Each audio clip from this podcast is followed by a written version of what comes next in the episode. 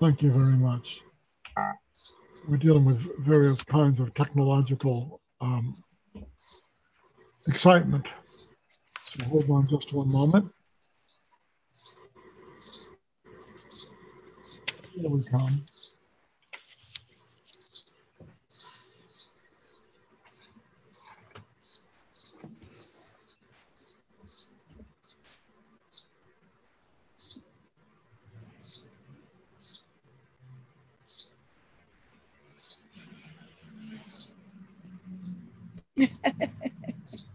Here we are.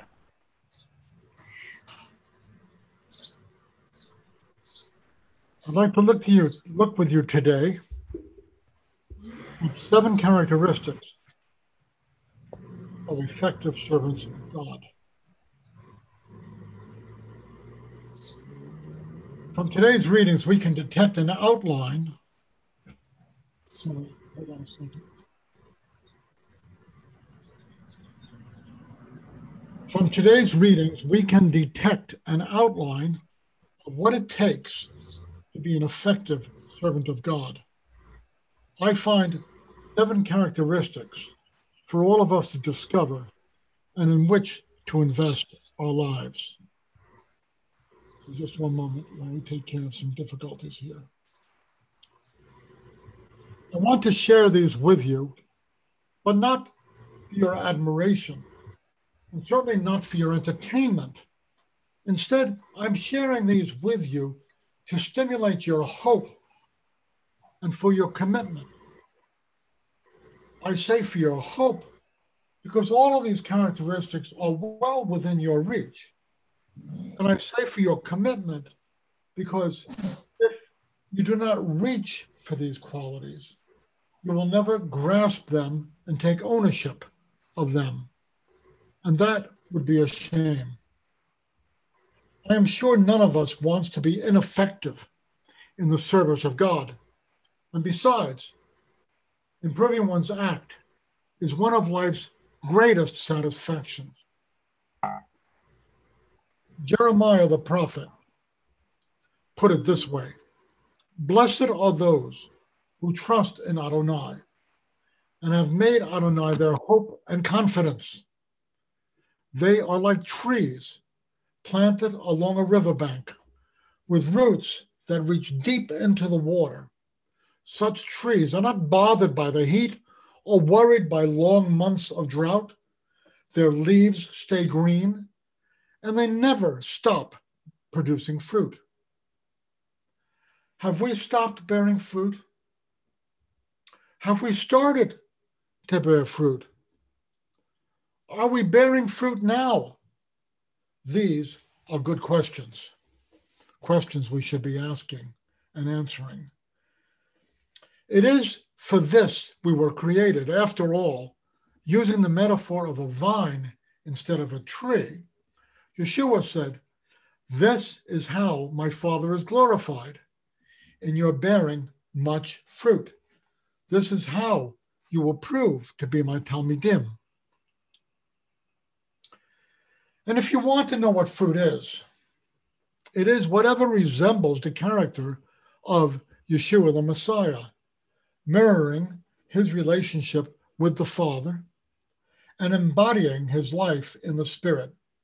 So let's look together at the question what does it take to be an effective servant of God? Plant these deep in the soil of your heart and marvel and what grows from them. So here we go. Humility.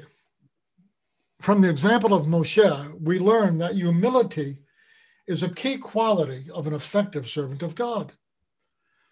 Now, this man Moshe was very humble, more so than anyone on earth. Bamidbar, Numbers 12:3. What is humility? It is character driven restraint exercised by people who appreciate their gifts and attainments, but who refuse to think themselves better than others or to treat them as less than themselves. Humility appreciates its power, its access, its privileges while maintaining respect for all others. Then cultivating intimacy with God. Sorry, just a moment. Cultivating intimacy with God is a second quality. In our Torah passage, we read God's comment about Moshe With him I speak face to face and clearly, not in riddles. He sees the image of Adonai. Of course, not all of us can be Moshe, but we can aspire to this characteristic intimacy with God.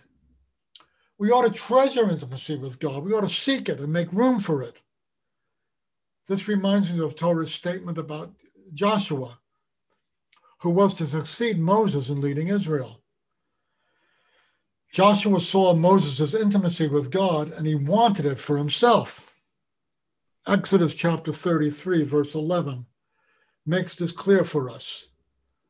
Adonai would speak to Moshe face to face, as a man speaks to his friend.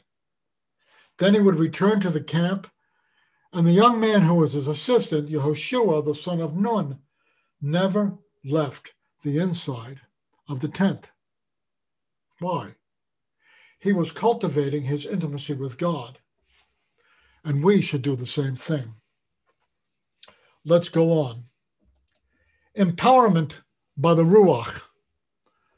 When Moshe was overwhelmed with the magnitude of his responsibilities, Adonai took of the spirit that was on him and distributed among 70 elders of Israel Moshe was endued with the Spirit of God and manifested the Spirit's influence in his life. We should aspire to nothing less. Moses would insist on that for us. We know this because after Adonai distributed Moses' spirit onto the 70 elders, we read this. There were two men who stayed in the camp one named Eldad and the other Medad, and the Spirit came to rest on them. They were among those listed to go out to the tent, but they hadn't done so, and they prophesied in the camp. A young man ran and told Moshe, Eldad and Medad are prophesying in the camp. Yoshua, the son of Nun, who from his youth up had been Moses' assistant, answered, My Lord, Moshe, Stop them. But Moshe replied, Are you so zealous to protect me? I wish all of Adonai's people were prophets. I wish Adonai would put his spirit on all of them. Yeshua answered that wish of Moses on the apostolic Shavuot, when Kepha, that is Peter, told us that the Spirit was poured out here is part of what he said. Adonai says, In the last days, I will pour out from my spirit upon everyone. Your sons and daughters will prophesy. Your young men will see visions. Your old men will dream dreams. Even on my slaves, both men and women, will I pour out from my spirit in those days, and they will prophesy men of Israel. Listen to this. Yeshua from Nazareth was a man demonstrated to you to have been from God by his powerful works, miracles, and signs that God performed through him in your presence. You yourselves know this. This man was arrested in accordance with God's predetermined plan and foreknowledge, and through the agency of persons not bound by the Torah you nailed him up on a stake and killed him. But God has raised him up and freed him from the suffering of death. It was impossible that death could keep its hold on him. God raised up this Yeshua, and we are all witnesses of it. Moreover, he has been exalted to the right hand of God, has received from the Father what he promised, namely the Ruach HaKodesh, and has poured out this gift. The outpoured spirit is a gift for all of Yeshua's people to receive, regardless of gender, age, or class. The question is are we exploring the potentialities of this gift? Are we seeking to be co conspirators with the Spirit in our time and context? We should all be doing this. Moses said, I wish all of Adonai's people were prophets. I wish Adonai would put his spirit on all of them. Well, he has. Let's live our lives always seeking to be aware and available to the Spirit's giftings and promptings. And we find this emphasis underscored for us in today's Haftarah, where we read of the spiritual work of Zerubbabel the governor and Yehoshua the high priest, that this would not be accomplished in mere human strength. Instead, we read this This is the word of Adonai to, to Zerubbabel, not by force or not by might, and not by power, but by my spirit, says Adonai Tzavaot. What are you, you big mountain? Before Zerubbabel, you will become a plain, and he will put the capstone in place as everyone shouts. It's beautiful, beautiful. And this brings us to a fourth characteristic of effective servants of God following the Spirit where he leads. At the end of Bamidbar, Numbers chapter 9, we read a repetitive chronicle of how the Israelites did not move except in response to the leading of the Spirit. Here is what it says. Now, listen to this. It's very repetitive. And there's a purpose for that. On the day the tabernacle was put up, the cloud covered the tabernacle. That is, the tent of testimony. And in the evening, over the tabernacle was what appeared to be fire, which remained until morning. So the cloud always covered it, and it looked like fire by night. Whenever the cloud was taken up from above the tent, the people of Israel continued their travels. And they camped wherever the cloud stopped. At the order of Adonai, the people of Israel traveled. At the order of Adonai, they camped. And as long as the cloud stayed over the tabernacle, they stayed in camp. Even when the cloud remained on the tabernacle for a long time, the people of Israel did what Adonai had charged them to do and did not travel. Sometimes the cloud was a few days over the tabernacle. According to Adonai's order, they remained in camp. And according to Adonai's order, they traveled. Sometimes the cloud was there only from evening until morning, so that when the cloud was taken up in the morning, they traveled. Or even if it continued up both day and night. When the cloud was up, they traveled. Whether it was two days, a month, or a year that the cloud remained over the tabernacle, staying on it, the people of Israel remained in camp and did not travel. But as soon as it was taken up, they traveled. At Adonai's order, they camped, and at Adonai's order, they traveled. They did what Adonai had charged them to do through Moshe. I believe Torah is careful to state all of this with maddening redundancy in order to make this point. The Israelites did nothing and went nowhere without following the leading of God. The same should be said of us as servants of God we must learn to discern and to follow the leading of the Ruach Kodesh. God does lead us, but generally in subtle ways. You have to pay attention. Are we doing that? We should, and we must. And we go on. From a new covenant reading, we get our fifth characteristic of the effective servant of God persistent prayerfulness. In his parable of the persistent widow in Luke 18, Yeshua encourages us to always be in prayer that God might meet our needs.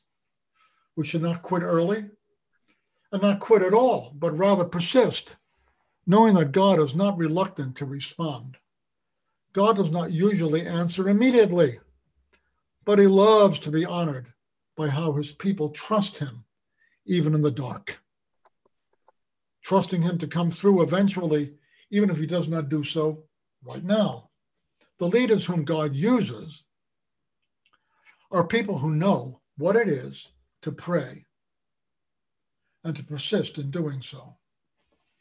We come now to our sixth characteristic recognizable consecration to God.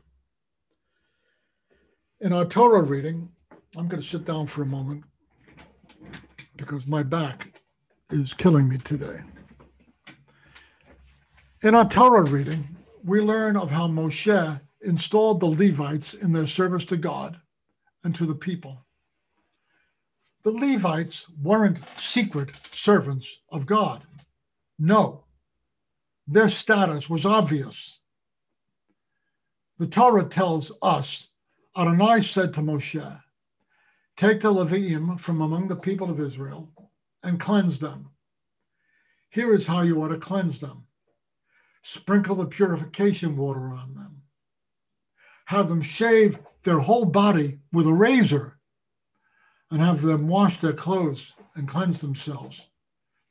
They became hairless wonders in the midst of Israel, easily spotted. You ought to present the Leviim in front of the tent of meeting and assemble the entire community of the people of Israel. You will present the Leviim before Adonai. The people of Israel will lay their hands on the Leviim, and Aaron will offer the Leviim before Adonai as a wave offering from the people of Israel, so that they may do Adonai's sacrifice. The Leviim will lay their hands on the heads of the bulls. The one you will offer as a sin offering, the other as a burnt offering to Adonai to make atonement for the Leviim. You are to place the Leviim before Aaron and his sons and offer them as a wave offering to Adonai. In this way, you will separate the Leviim from the people of Israel and the Leviim will all belong to me. That's very involved. And people didn't have to guess who was a Levite. They were very public. Notice this last reference. In this way, you will separate the Leviim from the people of Israel, and the Leviim will belong to me. This is a perfect definition of what we mean by consecration or sanctification. To be separated from something, cut out of the herd, so to speak, and to be separated to, that is, to belong to Adonai in a special way. Effective servants of God are identifiable. There is something about their life that shows them to be separated from and separated to. That these are people who belong to God in a special way. There should be something about us that marks us as servants of God. If people cannot tell, then something is wrong. And finally, again, in our New Covenant reading from Luke's Besorah, we read about receiving the kingdom. Yeshua tells us, whoever does not receive the kingdom of God like a little child will not enter it at all. Receiving the kingdom means receiving the authority of God over our lives, being wholeheartedly submitted servants of the king. Yeshua tells us we should do like a little child. Children are characterized by their innocent trust. If we would be servants of God, we should walk in trustful submission to his authority. He is the king. We are his servants. We must follow him following where he leads, doing what he says in the power of the Spirit. So, in conclusion, I want you to look at this diagram summarizing the seven characteristics we examined today. You will no doubt notice that Yeshua perfectly embodied these characteristics in his own life. Seven characteristics of effective servants of God, starting at 12 noon there humility, intimacy with God, empowerment, following the leading of the Spirit, prayerfulness, persistent prayerfulness, um, apparent consecration, receiving the kingdom, always being in the process of being trusting and receiving the authority of God over our lives. It's not a once for all thing. And if if we will do these things, we will more greatly resemble Yeshua and enter into that quality of life that um, we all desire. So, with that, I'm going to uh, uh, uh, stop now. I, I'm not sure that you can see me on the screen now because my screen is going funny, but I'm assuming you can. And uh, we are going to go now